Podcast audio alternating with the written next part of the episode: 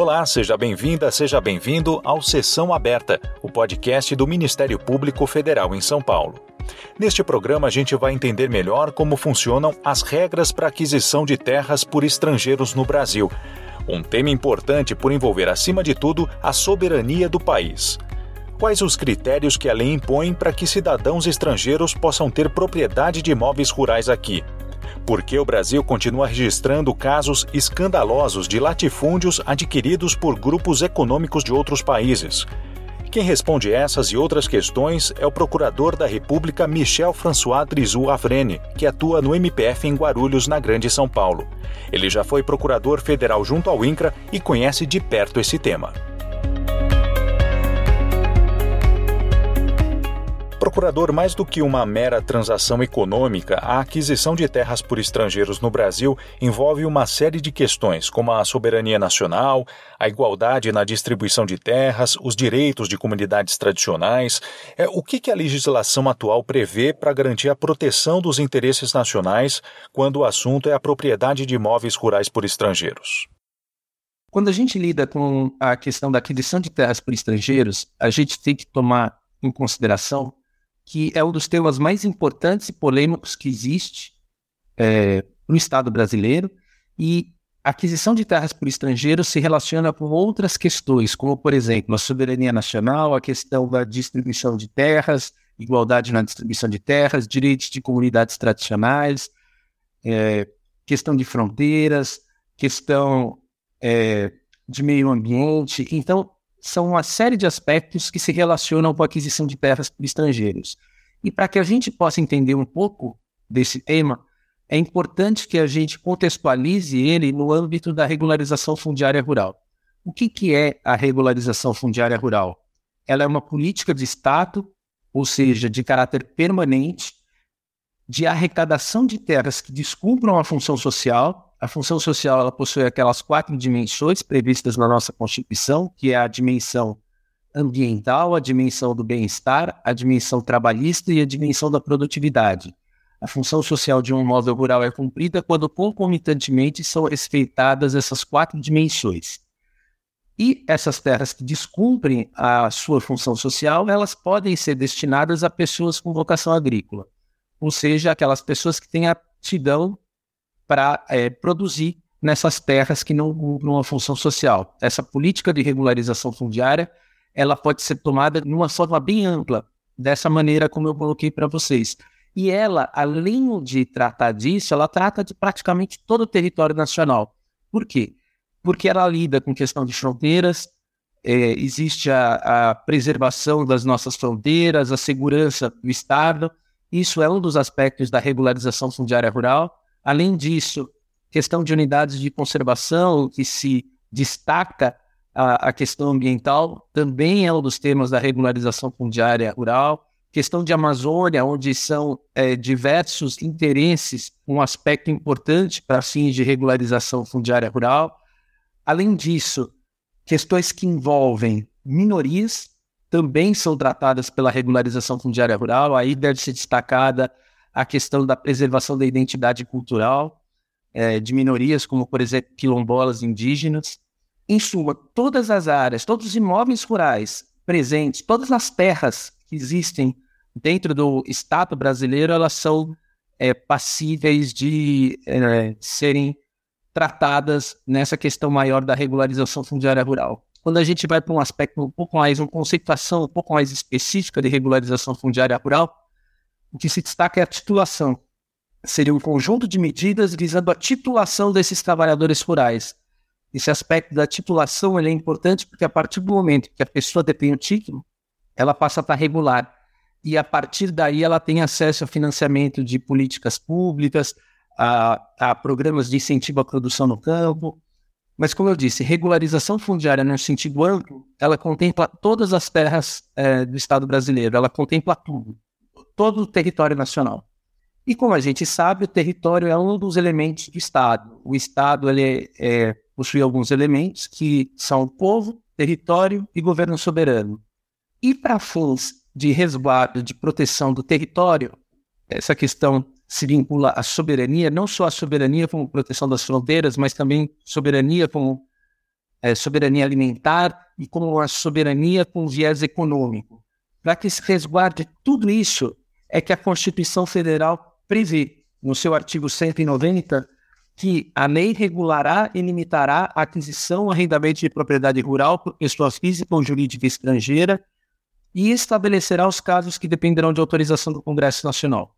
A Constituição Federal ela dá esse norte e a lei principal que trata desse tema de aquisição de terras por estrangeiros hoje no Brasil é a Lei 5709 de 71. Ela é uma lei que foi construída na época do regime militar, que se baseava em alguns pilares, como, por exemplo, a defesa da integridade nacional, a segurança do Estado e a justa distribuição da propriedade. Na época em que ela foi concebida, existia uma preocupação dos militares com as áreas pouco exploradas do território nacional, como, por exemplo, a Amazônia.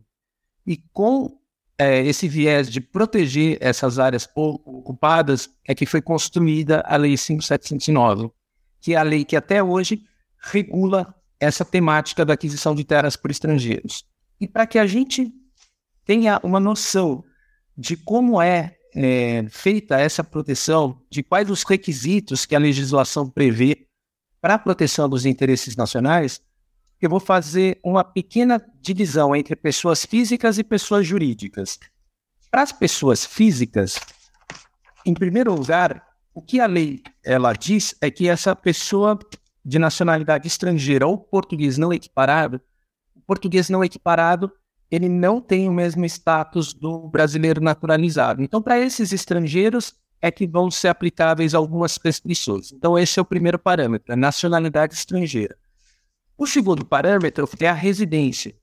Esses estrangeiros eles têm que ser residentes do Brasil, porque se eles forem residentes fora do país, eu estou falando de pessoa física, aqui friso novamente, se a gente falar de residentes que moram fora do Brasil, no exterior, não se aplicam essas restrições, porque ele não vai poder adquirir imóveis rurais no Brasil. Então, o segundo parâmetro é que esses estrangeiros residam no país.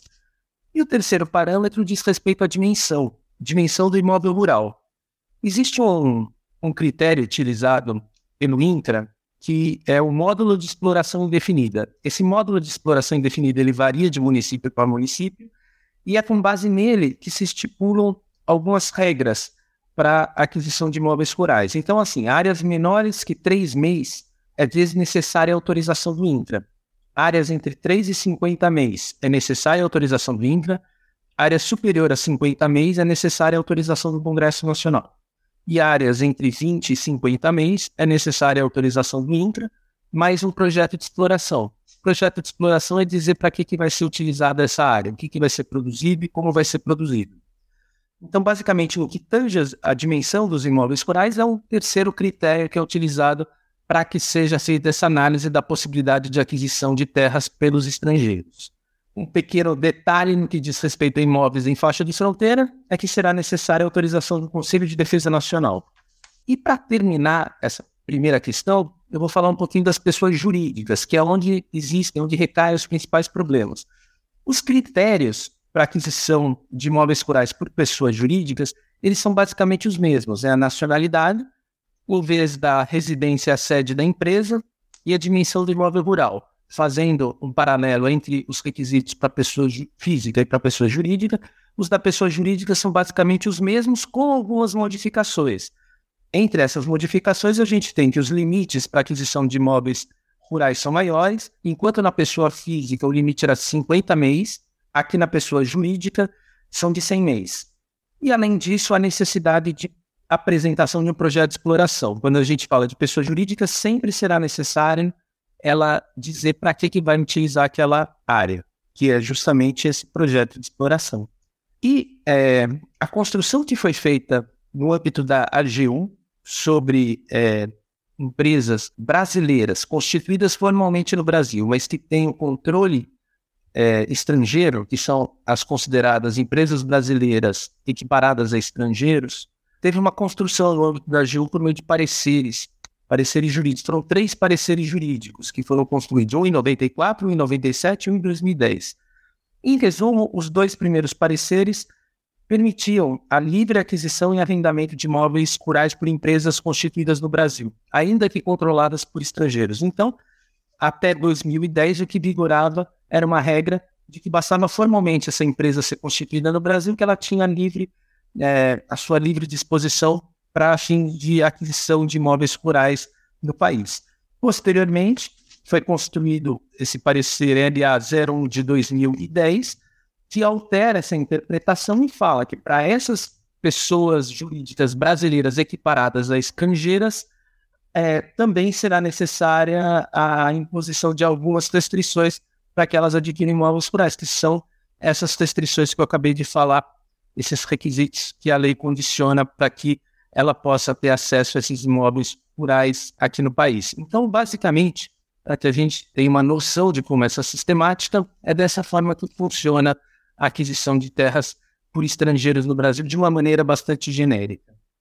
Certo. Uma das questões mais sensíveis quando se fala em aquisição de terras por estrangeiros se refere à grilagem de terras e outras práticas ilegais para especulação imobiliária rural. Dois casos se tornaram bastante emblemáticos. Um deles foi a aquisição de mais de 151 mil hectares de terras em vários estados brasileiros até 2012 pelo fundo de pensão norte-americano TIAA-CREF por meio de uma parceria com o grupo COSAN, Grupo Brasileiro. O outro foi a compra de cerca de 405 mil hectares por um fundo de investimentos vinculado à Universidade de Harvard, também dos Estados Unidos, na região do Mato Piba, né, Maranhão, Tocantins, Piauí e Bahia até 2016. Que evidências e ensinamentos casos desse tipo trazem a respeito das fragilidades para o cumprimento das normas sobre a aquisição de terras por estrangeiros no Brasil? Os exemplos dados na questão nos mostram que é, é necessária algum tipo de, de atualização ou de aperfeiçoamento dos dispositivos de controle dessas situações que envolvem aquisição de imóveis rurais por estrangeiros. O que, que acontece? Muitas vezes existe uma dificuldade muito grande em se identificar a composição societária desses grandes grupos que são muitas vezes criados formalmente no Brasil, mas que apresentam sócios estrangeiros. Por quê? Porque existem diversas formas de construção dessas sociedades. Muitas vezes elas são formalmente constituídas no Brasil, os seus sócios também são pessoas, outras pessoas jurídicas constituídas no Brasil. Por sua vez, os sócios desses, desses outros sócios também são constituídos no Brasil e só num andar muito elevado é que se vai identificar esses sócios estrangeiros. Mas como eu disse na questão anterior, havendo controle é, societário, controle majoritário por estrangeiros, essas é, empresas, ainda que brasileiras formalmente, são equiparadas a estrangeiros e se submetem às restrições da lei, conforme o entendimento contido no parecer LA 01 de 2010 da Advocacia Geral da União. Vejam que, é, para fins de fiscalização dessas situações, há necessidade de interligação entre informações de diversos órgãos, como, por exemplo, a CDM, as juntas comerciais, os registros de imóveis. Isso é, facilitaria, de certa forma, o acesso a essas informações que são fundamentais para que é, seja possível a concessão da autorização para essas empresas adquirirem imóveis rurais ou não. E existe um problema, muitas vezes, de é, dificuldade de acesso a essas informações por cartórios, por exemplo, em cidades longínquas do nosso país, em que existe uma precariedade no acesso a essas informações, em que não há informatização. Então, são vários os aspectos que têm que ser levados em consideração quando a gente percebe que há fragilidades nessa situação de aquisição de terras por estrangeiros quando se está é, diante de construções societárias que muitas vezes é, camuflam é, esse controle estrangeiro. E vejam que, além é, dessa situação, existem outras é, situações que também vão é, gerar a incidência das restrições para aquisição de imóveis rurais por estrangeiros, como, por exemplo, empresas brasileiras em casos de fusão com estrangeiras, incorporação, alteração do controle societário, tudo isso gera incidência é, das restrições caso haja controle por estrangeiros. Então, é, é uma situação de difícil fiscalização que é vivida no dia a dia de quem trabalha com esse tema e é, gera a necessidade de algum tipo de aperfeiçoamento no controle. Então, essas é, são as considerações que se podem fazer e acrescenta-se ainda que, quando se trata de fundos de investimento, existe uma dificuldade maior ainda de identificação nesses sócios, pela própria construção societária que é feita. E muitas vezes isso fica muito complicado para aquela pessoa que está na ponta identificar, mesmo por os órgãos que são responsáveis pela concessão da autorização, como o INCRA, existe uma dificuldade muito grande de identificar isso. E vejam, muitas vezes esses fundos, essas, essas empresas estrangeiras, elas entram no país eh, podendo desrespeitar a legislação brasileira com finalidades especulativas propriamente ditas, porque a terra é considerada muitas vezes uma forma de acumulação de riqueza. Então, isso gera prejuízos à soberania nacional, tida como soberania alimentar e também como uma questão de defesa para o Estado brasileiro. Então, existe aí uma preocupação da nossa legislação em coibir principalmente essas atividades que ingressem no Brasil a título meramente especulativo e que não é, se preocupem com questões, por exemplo, ambientais, é, de soberania alimentar e mesmo para fins de redução da desigualdade, é, na medida em que muitas vezes essa concentração de terras em mãos de estrangeiros de quantidades muito altas de, de, de terras com dimensões muito gritantes geram um aumento da, da desigualdade social no Brasil. Então, por isso que tem que ser aperfeiçoado esse, esse controle é, nessas aquisições por empresas formalmente brasileiras, mas que têm um controle estrangeiro. Uhum. E falando em aperfeiçoamento, eu queria continuar ainda na questão é, das normas em vigor. Como o senhor já abordou, a principal lei que trata da aquisição de terras por estrangeiros está em vigor desde 1971 no Brasil. Na sua avaliação, é, há necessidade de uma atualização das normas legais sobre o assunto ou o arcabouço jurídico atual, né, com acréscimos trazidos pela Constituição e pela jurisprudência, ainda dá conta das transformações socioeconômicas e dos desafios que surgiram nas últimas décadas? Bom, como eu disse anteriormente, a Lei 5709, que é a principal lei a tratar da aquisição de imóveis rurais por estrangeiros, ela foi construída durante o governo militar. E a ideologia que existia na época era de que era necessária a defesa de áreas pouco ocupadas e tidas como estratégicas no território nacional, como, por exemplo, a Amazônia. E, com base naqueles princípios da defesa da integridade nacional, da segurança do Estado e da justa distribuição da propriedade, é que foi construída a Lei 5709 e os seus principais dispositivos. Houve algumas mudanças nessa lei desde então. No entanto, é, a jurisprudência dos tribunais é muito escassa sobre esse tema. É, eu posso citar algumas decisões do STJ e do STF, mas são muito pequenas, como, por exemplo, o recurso especial 1641038 do Ceará, que foi a relatora ministra Nancy Andrighi. É, a data do julgamento foi 12 de novembro de 2018. Nesse julgamento pelo STJ, o que se decidiu foi que uma empresa brasileira com controle estrangeiro poderia usucapir uma terra desde que obedecidas as restrições. Essa jurisprudência do STJ seguiu na linha do que está é, colocado nesses pareceres, nesse último parecer da AGU que contempla essas restrições.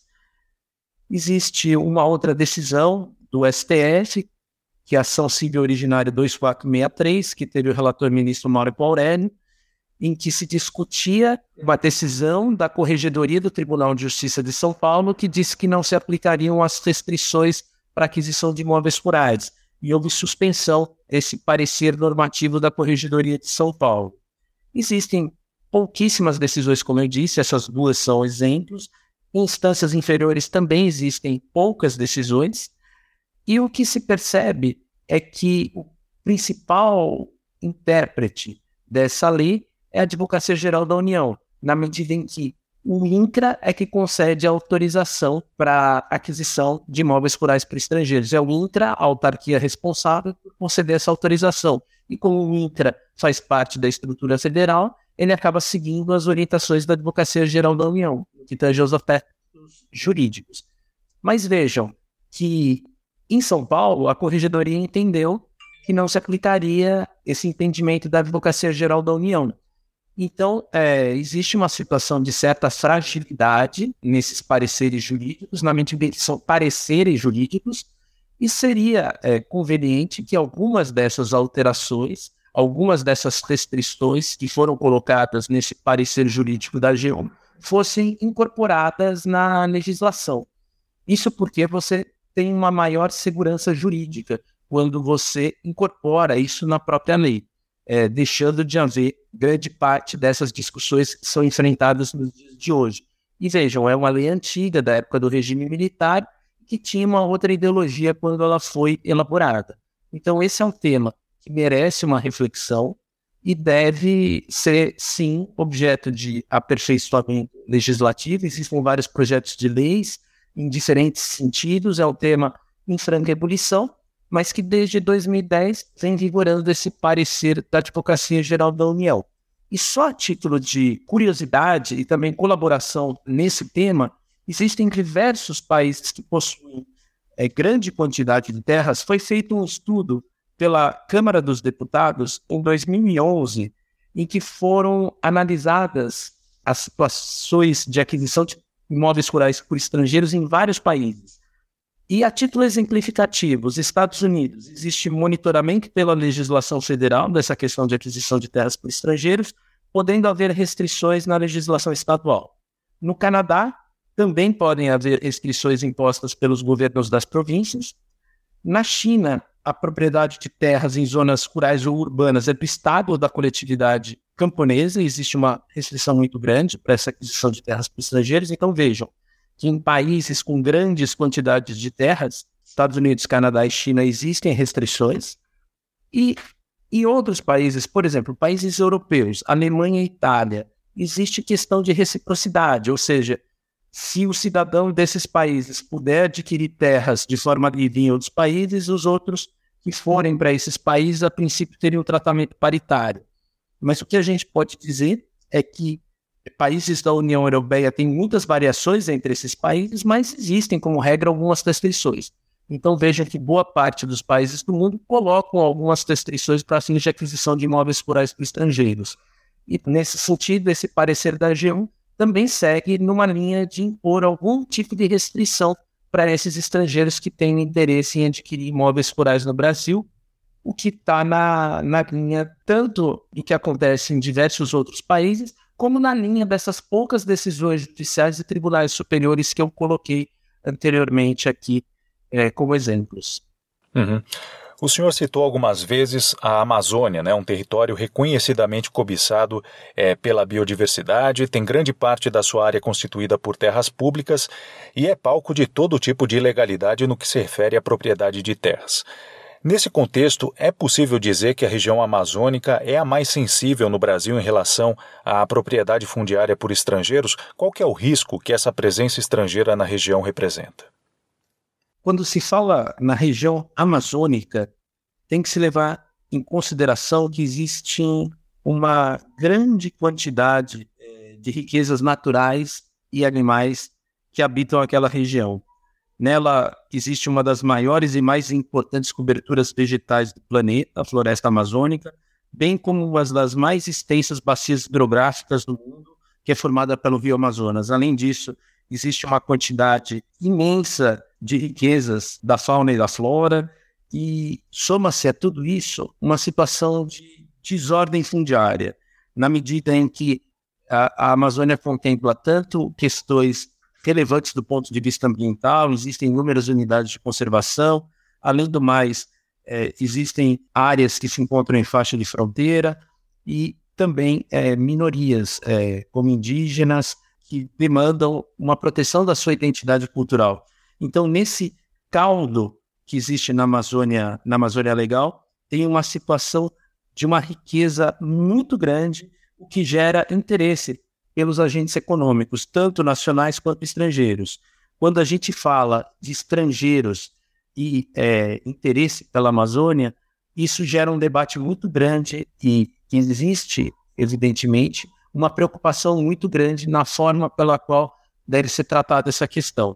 Então, o que a gente pode dizer é que a Amazônia é uma parte bastante sensível do território nacional, que diz respeito a essa questão de propriedade por estrangeiros. E veja que a, a legislação, a 5709, como eu disse nas outras questões, ela foi construída em, em 71, ela foi publicada em 71, e a ideologia por trás dela era justamente de proteger áreas pouco exploradas, como, por exemplo, a Amazônia.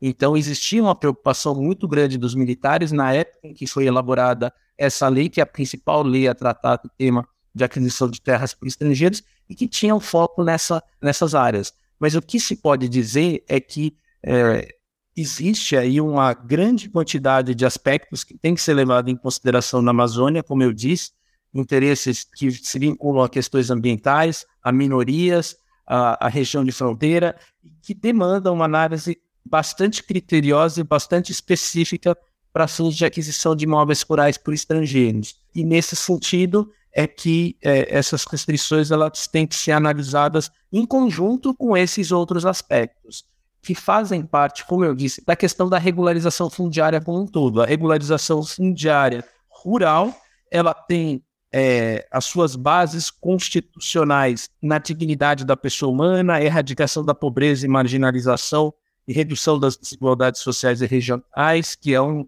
dos objetivos da República. A dignidade é um super princípio da nossa Constituição, além do mais, na questão da função social da propriedade. Então, é, quando se fala de regularização fundiária rural, tem que se analisar também essa questão de função social da propriedade naquelas quatro dimensões, que é a ambiental, a do trabalho, do bem-estar e da produtividade, que tem que ser respeitadas ao mesmo tempo. Existe a questão do desenvolvimento sustentável, que é a conjugação das questões econômicas com as ambientais, a questão da segurança jurídica, é, na medida em que esses títulos proporcionam àquelas pessoas o acesso a políticas de Estado, e também a regularização fundiária rural tem um vínculo muito grande com a questão da reforma agrária.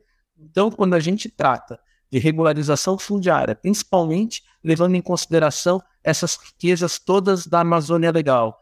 É, elas têm que ser analisadas nessa riqueza que existe lá e nesses diversos aspectos. E aí se torna bastante sensível e bastante importante a análise de algum pedido que envolva interesses estrangeiros, principalmente de empresas estrangeiras, que tem que ser analisados todos esses aspectos da regularização fundiária, além das limitações impostas é, nas leis específicas que tratam desses aspectos da aquisição de terras por estrangeiros e nessas interpretações dadas pela Advocacia Geral da União.